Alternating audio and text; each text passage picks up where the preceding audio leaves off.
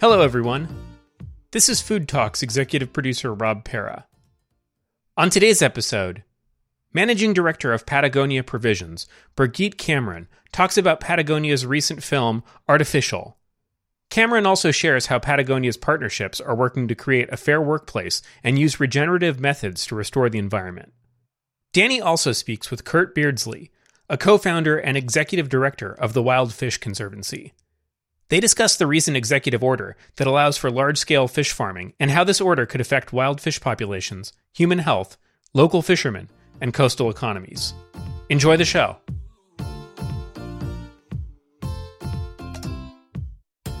So for me, COVID, I've learned a lot during the pandemic. I've uh, I've had to change up my my cooking skills. I've had to try new companies and new products. Um, uh, one of them, you know, I, because of Food Tank, I often get introduced to new products because of the summits that we have, uh, which bring a lot of, of, of different kinds of, of, folks together farmers, business leaders, policymakers, and others. And um, Patagonia Provisions has always been sort of uh, very generous with their products with, with Food Tank. And one of the things that I had the chance to try last year that I've kept trying is their their dried soup mixes because I feel like they're a real sort of meal starter. Like I can add a lot of things to them. I can, you know, um, be be creative, and that has sort of saved me during this time. And I think these these these kinds of products, you know, that aren't fresh but still really nutrient dense, that are delicious, that don't take up a lot of room in your pantry. These are kinds these are the kinds of things that are going to be the foods of the future. They're not ultra processed. They're full of, you know, uh, regeneratively grown ingredients, usually are, or organic or sustainably grown.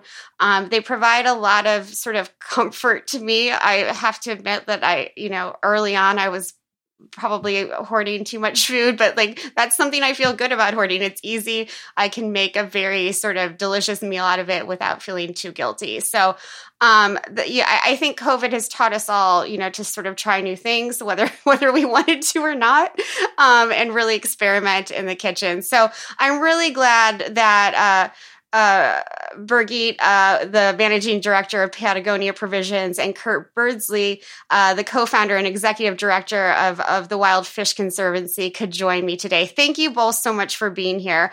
The managing director of Patagonia Provisions, this was sort of her idea. They really uh, work to source nutrient-packed food uh, using uh, regenerative techniques. And Kurt, um, again, is the executive director of the Wild Fish Conservancy, and he's really led their efforts on on uh, many restoration uh, projects for wild salmon and wild fish populations in the Pacific Northwest, and also regulations that would help protect the, these wild fish populations. Again, thank you both so much for being here. I think this will be a really interesting conversation. Thanks, Dani. It's really yeah. great to be here. It's a pleasure. Yes, thank you. So, yeah, of course. Now, so Birgit, why did Patagonia decide to start a, a, food company? You're so, you know, the company itself is so well known for doing all these outdoor things and, you know, having, you know, great jackets. My husband has the best Patagonia jacket that I sometimes steal from him. Why have a food company involved in this? Yeah, that's a question we get all the time. uh, but I think if you really look at Patagonia as as more of an environmental company, you know, mm-hmm. overarching, um, we we really, you know, part of our actually our new mission statement is to be in business to save our home planet. Um, that that's the new mission statement that Yvon Chouinard changed um, uh, last year, uh, and and it really focuses the whole business on examining supply chain and all sorts of different types of business. So, apparel is one, food is another. It could be in waste, it could be in water, it could be in all sorts of different areas. And and um, because we're somewhat of an activist company, I think it also um, somewhat, yeah. um, you know, it, it it it serves us well to be looking into all these different areas, the way we live our lives, the way we create businesses. Um, we we like to take a good look at how these are all done and are they really in consider in consideration of people and planet um, the way we do things and so provisions um, was you know, sort of born out of this concept of of doing good for people and planet, and also because, you know, when you think of um, Patagonia. Um, you know clothing we have touched agriculture for many years mm-hmm. right through through uh, wool cotton hemp all these things and what we learned along the way was that um, agriculture as it relates to food um, you know, is one of the biggest contributors to all the climate issues we're having now. Absolutely. So we couldn't stay away, and we said, let's do this. And so the task given to me by Yvon Chouinard and Rose Marcario at the time was, what would a food company look like for Patagonia, based on you know our ethos and what we stand for. And so I built out what we know as Patagonia Provisions today, which has about 36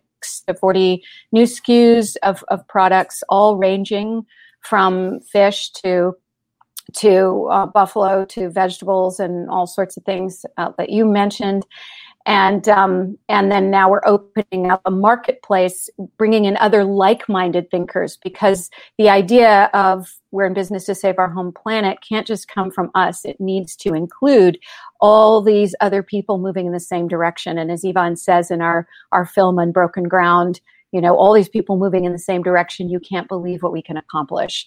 And right. i think that's right. It's very powerful. And and every time i say that line i get chills myself. And right. and so here we are. sure. yeah that's right. Yeah that's great.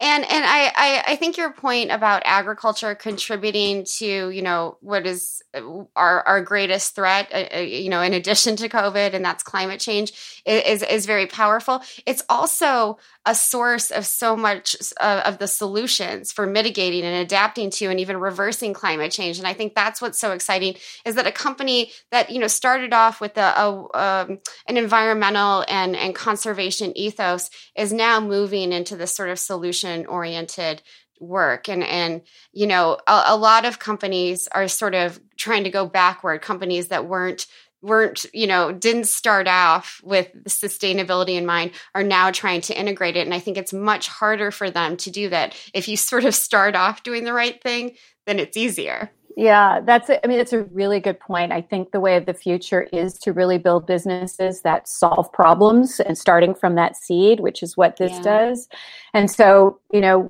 because provisions is about rethinking our food systems and looking deep into supply chain um, the way that we're producing our food and how that affects health and the planet. Um, then we move to okay, well, then everything we make has to have a really deep reason for being. So, our buffalo, for instance, is about conserving and preserving the Great Plains, which are a really important ecosystem, um, making sure that we have bison on the land, um, making sure that ecosystem, that prairie is intact. Our vegetables and fruits are all grown with regenerative organic um, agriculture, which helps draw down carbon um, and and uh, really make sure that we have more efficiency around water usage and mm-hmm. higher nutrients in the the resulting crop. Um, and then the the salmon um, and our seafood is really about regenerating our oceans and allowing wild populations um, like um, salmon or other other fish to rebound um, mm-hmm. because ultimately nature will do that if we understand the ecosystems that um, produce our food, right? Whether it's soil on the land or whether it's the ocean or prairie, then we can actually work with that and we will have an abundant supply of food in the future. The problems start to arise when we think that we need to re engineer everything right, and do right. it in a different way. And so now, with all the science that we know, um, and that's why Kurt's on this call as well, working with scientists, working with people who have been studying these kinds of things for so long. We now know more than we ever did, right. and and so much so that we can really pivot around the way we make things rather than defaulting to well this is the way it's done so this is the way we do it Right, absolutely. And I want to make sure, Kurt, that we bring you into this conversation. Why is the work of the Wild Fish Conservancy so important? I mean, you're, you're coming up with criteria, like I mentioned before, you're working on regulations, and you're working to really what what uh, Birgit described is is help you know wild fish populations, including salmon, rebound why do they like can you explain to our, our listeners sort of what has happened you know to our, our wild salmon why and why they need to rebound in the first place Well, I mean, they need to rebound because it is a giant part of our culture and heritage. But uh, well, what happened? I, I, guess I'm asking what happened to force them to be, you know, they're we're in this position now that the the salmon populations need to rebound because they've been so depleted or so, you know, they, they get disease, etc. Simply speaking, um, our management of salmon has not been reflective of what the scientific literature is telling us. Mm. And we have to use science as our compass and then develop policies that we use as a rudder to make us go to that target. Right. We're not doing that at all. Much of what we much of what we've been doing for over 30 years is looking at what are our policies and how close to policy is science. And the closer we can get those, the closer we are to sustainability. At least the best way we can uh, we can be sustainable. But when we are actually going just opposed in our management to what the scientific literature is saying, what we'll end up with where we are now is in a giant yeah. crisis. And that's why I really appreciate Patagonia for really wanting to know what the science is saying and to follow it. And uh, we consult with them uh, in our scientists for that particular reason. But that is the the answer is really having companies that it, it that it makes economic sense to do the right thing. Mm-hmm. That's um, t- to me that is just so exciting because it's quite often the opposite. And uh, absolutely. It's, it's been a, anyway. It's been a joy, and it's also just been exactly right down what we do as a science-based conservation organization. Incredible. I love that phrase, science as our compass. I think that that sort of demonstrates you know where you know the, where we're not at right now in, in, the united states in particular that we're not using science on our as our compass on so many things whether we're talking about food or health um, and those two issues are definitely uh, you know they affect each other. I, am wondering, Kurt, if you can talk about how the pandemic itself has affected, um, you know, the fishers uh, that that are, you know, uh, working to protect, you know, working both to um, harvest and protect wild salmon populations. Wow. Um, well, as everybody knows, it's it's it's pretty much been across the board. Um, how it's it's affected. Well, from our perspective, we do a lot of field research, mm-hmm. and um, scientific data is what you is what drives uh, what you should be doing. You have mm-hmm. to put mm-hmm. that into you know and publish literature on what is the science telling us. And if we're not out there monitoring, where we are not going to be using the best information to help guide us. So from a from a scientific perspective, that's a real problem. But from an individual perspective on fishermen, many of these fishing communities are very small, and mm-hmm. um, if in fact they end up getting an infection uh, within that community, it could be devastating. And there, there, many of them are not close to major um, right.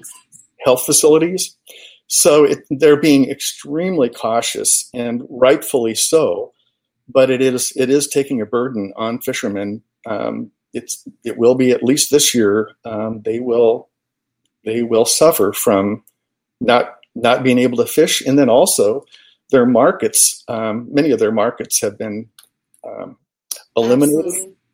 or uh, at least reduced. So it's it's a hard time for everyone, uh, including fishermen and scientists. Um, but there's light at the end of the tunnel. We just need, again, like with the COVID, follow the science. Right. Pay attention right. to not what the politicians are saying, but what are the scientists saying? And that'll probably get us out of this mess. Kurt, I'm going to have that tattooed on my arm. Science is our compass because I think we need to, everyone needs to be following that more than ever. Birgit, uh, you know, has how how has COVID disrupted Patagonia Provisions supply chain? Are you still able to work, you know, with the fishers that that Kurt, ha, you know, uh, also works to help and and and and get them the information that they need? What what how, what kind of, of challenges have you faced? Yeah, it. I mean, it's extremely. Um, complicated. Uh, you know, just everything from delivery of food. We certainly, because people are are really focusing on food right now and wellness. There's been, as we all know, just huge demands for um, shopping for food, Yeah. um, and in particular proteins and animal proteins and and salmon. You know, is uh, and and fish are really high on the list for people. And as we've all seen, going into the grocery store, forget about it. You can barely get anything. Right. Um, so online sales are going really well for us. On the other hand, you know, we're having to make sure that our supply chain is intact. We need to buy ahead um, for ingredients, um, and and you know, we're yet to, which we have with our tin fish. So we we luckily were able to really kind of see what the um, the surge was going to be like, and and um, uh, make sure we're manufacturing, you know, to that number that we're guessing is is going to be required this year um, from, for instance, for our mussels or for our mackerel. Um, but you know, it'll be interesting to see what happens with the fishers for the summer uh, up in Yucatan. Um, you know, with the salmon runs coming in, usually that's just a massive industry where people just crowd Alaska and the, the areas where the salmon are coming back. Um, and and it's yet to be seen how that's going to transpire. Um, we we're hoping that um, that there there's been. I mean, I, there are a lot of protocols that are being put in place to keep people safe, but usually that's a very packed um, environment, and uh, it's going to be um, affecting the number of of salmon people can can actually harvest from there. I don't know, Kurt, have you seen? Have you heard more about how they're going about that? We're we're Oh. keeping close contact with our, our the fisheries to make sure that we can actually get some of some of the uh, product this summer. hmm Kurt, do you want to comment? boats, boats are small. Uh, Yeah. You know, you, it's hard to, to keep uh, social distancing on a boat, and also uh, just like other processors, uh, the fish processing industry isn't designed to have people a long ways away from each other. So it's it's it's putting stressors, um, you know, throughout the entire market and the entire industry.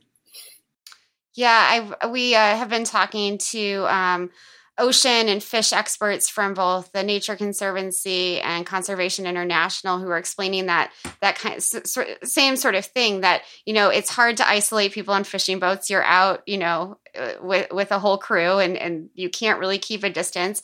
And when you're processing this product, it's still people sort of shoulder to shoulder, just as Kurt mentioned, just like in the meat industry. And so being able to to sort of you know ensure the health of, of both fishers and fish you know processing workers these these are incredible challenges for for the industry right now Absolutely.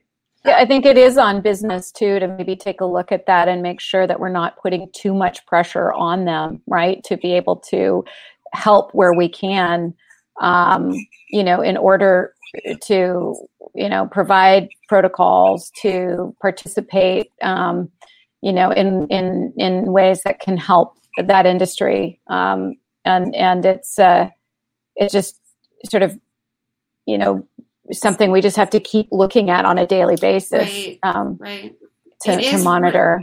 yeah it's really moment to moment and day to day when you're looking at, at, at the food industry kurt i, I want to go back to you for a minute and you know you mentioned that you know so much of, of the work that you do is based on on research and on the ground or on, you know on the water research um, and that's thwarted right now because of of you know um, being safe be, uh, around covid. What are you most worried about in terms of making sure that that salmon you know are are protected in the future? How much will this set us back? That's one of the things i worry about right now how much agricultural research and and fishing research isn't being done and and what won't we learn that we sh- we, needed to learn this year That's really a good question. Uh, again, uh, kind of what I was talking about earlier is you have to manage based on data and simple things like spawning surveys. You need to know how many fish came back to spawn and to make sure that you know how many fish are um, you know reproduced that last year. And if you don't have good data on spawning, for example, you may not set proper harvest uh, targets for the next year. So issues like that, it's going to make us need to be far more conservative in our management if we don't have really good data uh, than we had been in the past. Because again, with um, you're flying blind if you don't have um, solid and contemporary data.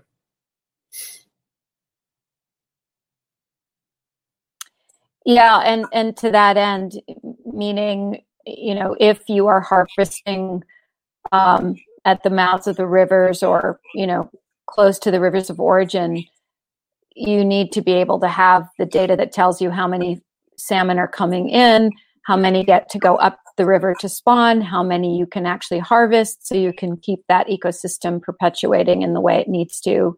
Um, and and so I think that's that's what you're talking about, Kurt, too, right? To be able to um, understand those elements so that we just don't blindly gouge the ocean and extract um, you know too much right on the flip side if there are less people fishing um, this year because of the the reduction in, in people actually going up to Alaska, for instance, for the salmon.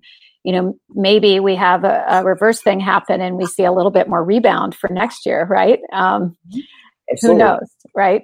Uh, so that yeah. could be a positive thing that comes out of it if it's less, right? A- absolutely.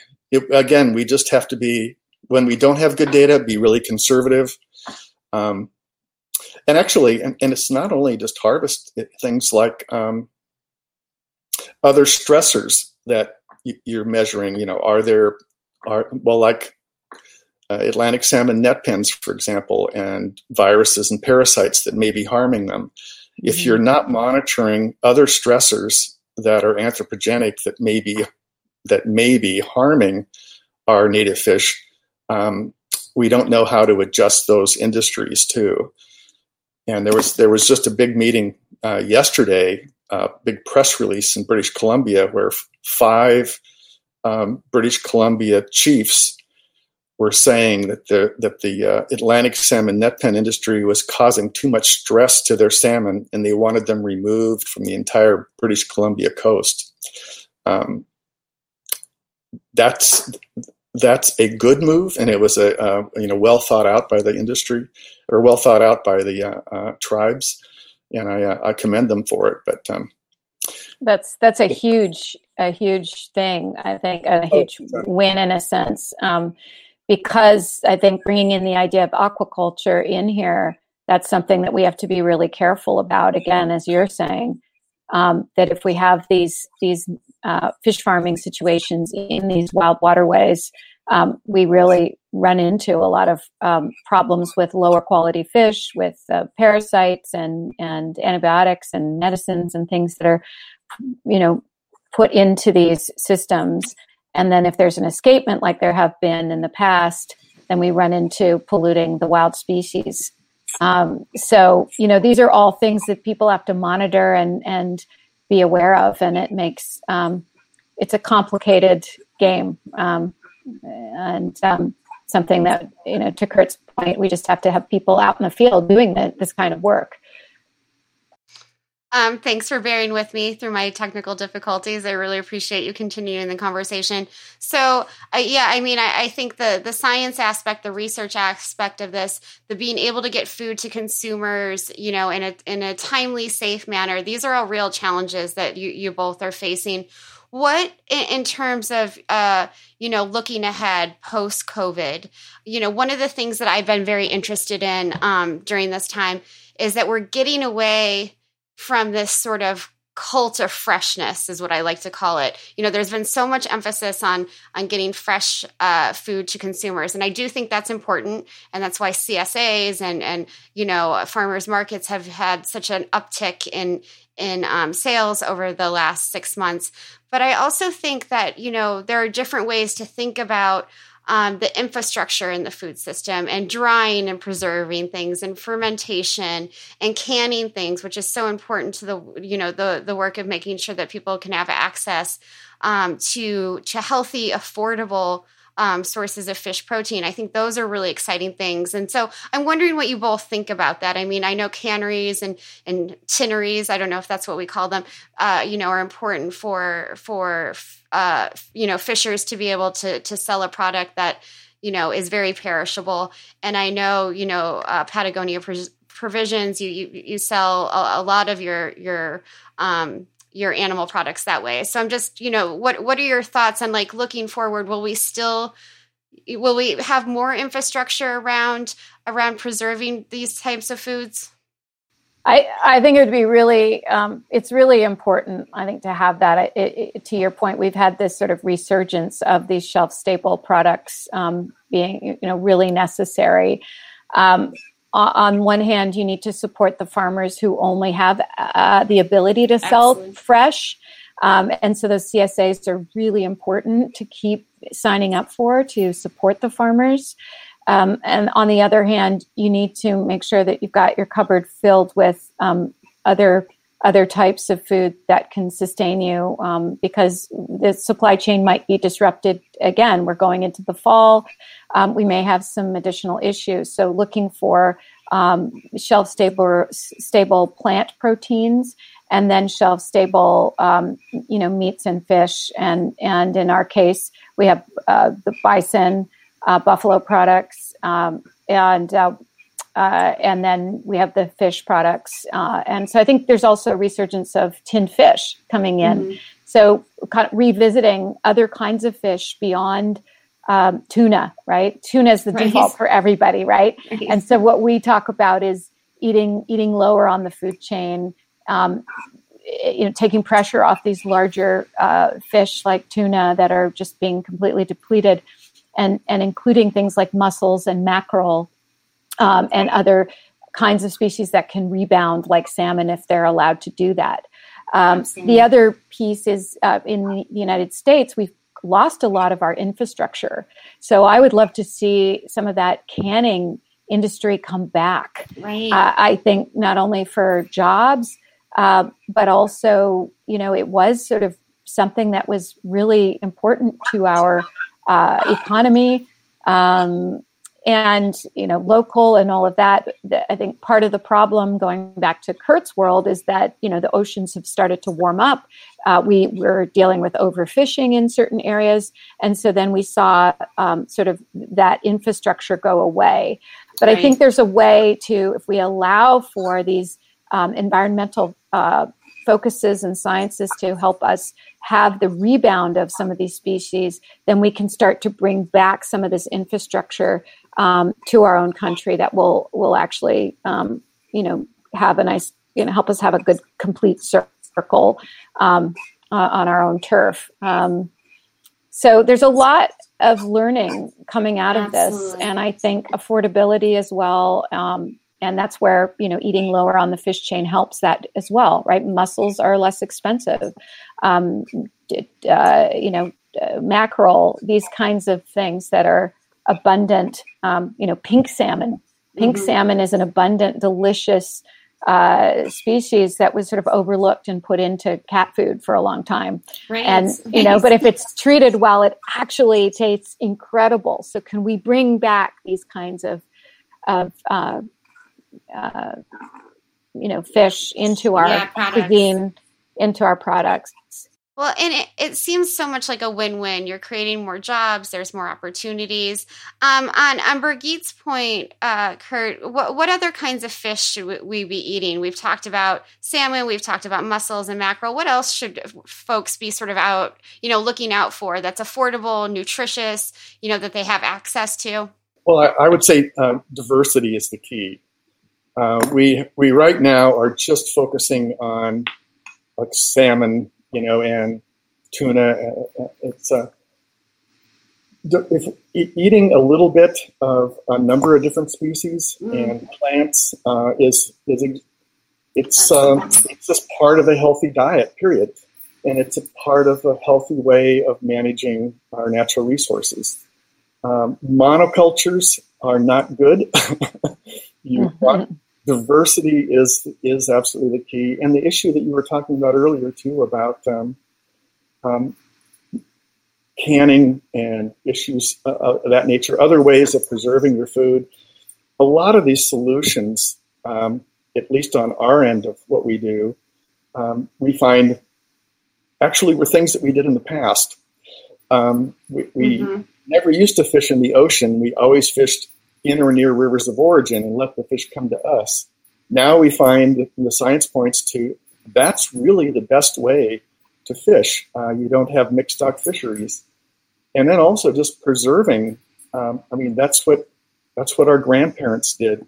Right. And it's a much uh, lower carbon footprint when you you use what's around you. Mm-hmm. You, you use it fresh when you have it, and you preserve it for later right. uh, when when it's not available. It's um, it really is quite ironic. Is the the path to the future is in the past uh, for many, many, many things, and it's it's not just being old fashioned.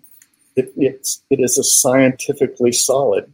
I love that. The path to, to the future is through the past. And I think we're really learning that, uh, you know, that's something throughout sort of the work that I've done, you know, looking to what farmers and fishers have done for generations and really learning from it and and you know amplifying that work and, and often combining it with new technologies and, and new science those are the ways that we're going to to make sure that the the food system is is you know resilient for the future. And and i love that there are so many similarities between you know land-based agriculture and uh, you know uh, what we we are able to harvest from our marine resources because it, it really is about diversity. Monocultures just don't work. They they breed disease. They not just among you know animals or plants but among humans. You know it's not good for us to just eat the same things over and over again. So these are really I, I love that combination. I think you know, most folks don't, I, you know, sort of put together those pieces that, you know, the land, how, how we treat the land and how we treat the sea, th- those are very similar things.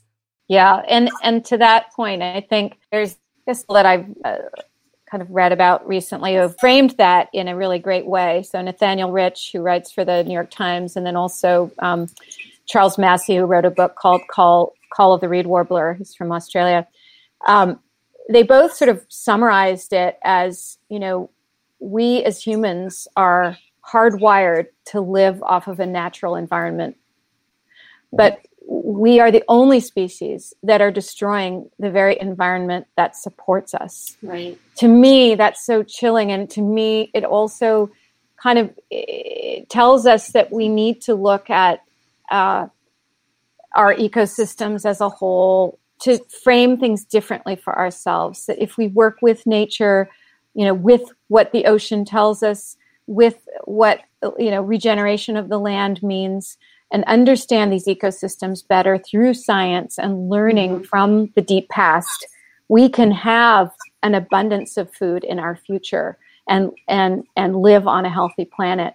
And and so that's a paradigm shift that that we need to sort of bring into our thinking and it's doable. We know this because it has now been proven through science um, and through looking at the past. So, as as as Kurt says, use science as our rudder and compass, um, and then consider history. Um, look back in order to go forward, and then the other things to consider are, you know, the the stressors of climate change. So what is happening? What's you know how are the the oceans being affected with warming? What storms are coming in that destroy crops? Making sure we can plant things that are planted in the right location to be able to weather certain things that are coming our way. And then finally review the techniques used to extract these natural resources. Mm-hmm. um, so i think you know it's, it's just a long way of saying we just let's look at things a little bit differently and we can do it. And it circles back to what you were saying in the beginning about building businesses or pivoting an existing business uh, to be working on solutions. Um, that will that will help us take care of food for the future and the next generations. Absolutely absolutely. And uh, kurt i'm hoping you can comment on this as well. You know if if we're going to make sure that that fish populations thrive. How does that gel with making sure that fishers also thrive that they can make a living off something that needs to be sometimes to be left alone right? It, you know you need to give these these uh, these populations of marine resources a chance to to rebound as we talked about before. What does that mean for fishers who depend on them you know like everyone else does for a paycheck? Yeah well there's many things we can do, and again, it is it, it is fixing um, our policies and management that is going to help us. And one of the big issues we're working on is, um, which I mentioned earlier, is um, historically we well for salmon species particularly we we waited for the salmon to come to us, and then uh, Europeans came and we had gas and diesel engines and we went out to sea uh, and we found that if we went to sea, we could get salmon all year long, but we were fishing mm-hmm. in a nursery. And if you um, if you fish in the ocean, then you're also catching fish from everywhere, and you can't rebuild uh, a a stream system or um, rebuild a, a, particular population if it's being harvested um, unknowingly you know, out at right. sea. Right. And once once we let them come back to their rivers of origin and let local communities have greater control over their destiny, right. that makes all the difference in the world. Um, people will care so much more about protecting their habitats if they see that the work that they're doing actually has a benefit. Right. But that benefit is extracted somewhere far away, out of sight and out of mind. It, it, it takes away that that sense that I can make a difference. Right. And they really can, but it, it is going to require some changes. Again, like moving the majority of our fisheries closer to shore or in, in, in our rivers and fish with selective gears so you can take the fish that are abundant and fish that may not be doing well, release them unharmed. Right. And many of those tools, too, uh, are ancient with just a few tweaks from contemporary techniques, um, we're finding that the absolute most sustainable products or tools are based on some very, very old techniques. And bringing those back is going to be a key part. And I really appreciate that Patagonia has also been really supportive of that effort. Yeah, that's really cool. And I think, you know, these community led efforts where communities can see the the result that is really important to all of this communities feeling that they are a part of it because they are they're the ones preserving the fish populations before i ask the final question i want to make sure that folks know how to get in touch uh, with both of you and, and, get more information, they can go to patagoniaprovisions.com. Again, that's patagoniaprovisions.com. They can go to Wild Fish Conservancy wildfishconservancy.org. Again, wildfishconservancy.org. Both uh, websites will be available at foodtank.com. So, my final question is who is inspiring you the most right now? It's been a really, you know, stressful several months for, for a lot of us. A lot of changes, a lot of revolutionary changes, things that I'm really excited about. But the pandemic has caused a lot of uncertainty. So, I wonder, you know, Birgit, who you look toward, you know, who, who's giving you some some inspiration right now? Uh, well, I have to say, uh, and I'm not saying it just because he's on this call, but I have to say Kurt Beardslee and his group because they're really uh, doing some incredible things about um, taking back these these places that can can really produce um, a beautiful future uh, right.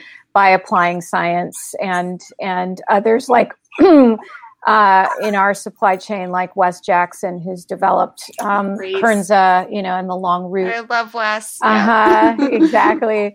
And Steve Jones at the Bread Lab. I mean, these are my heroes um, because they are doing the great work that will pave the way for the future. Um, so, uh, you know, uh, that's that's what it is. I'm really looking to the people who are are very um, diligent about understanding uh, our, our our world and how we can navigate. Um, it's essential to to moving forward. Absolutely, absolutely. Kurt, how about you?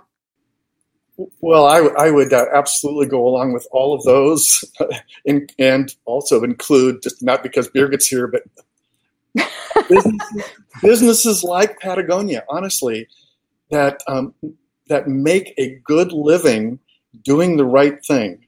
That the more you have of that, and the more other industries see that actually uh, you will have a uh, you'll have a con- constituency that is um, forever wanting your what you do if you're doing the right thing. Right. People are looking for trust in what they buy nowadays, and you can only get trust if you really are doing the right thing, and I mean the right thing uh, for the planet because that affects that, that, affects all of us.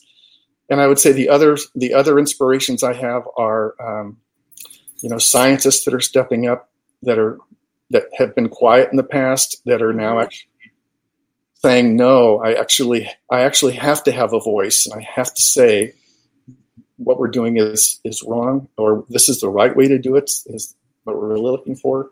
And also um, many of the first nations and tribes are saying i you know i want my destiny back.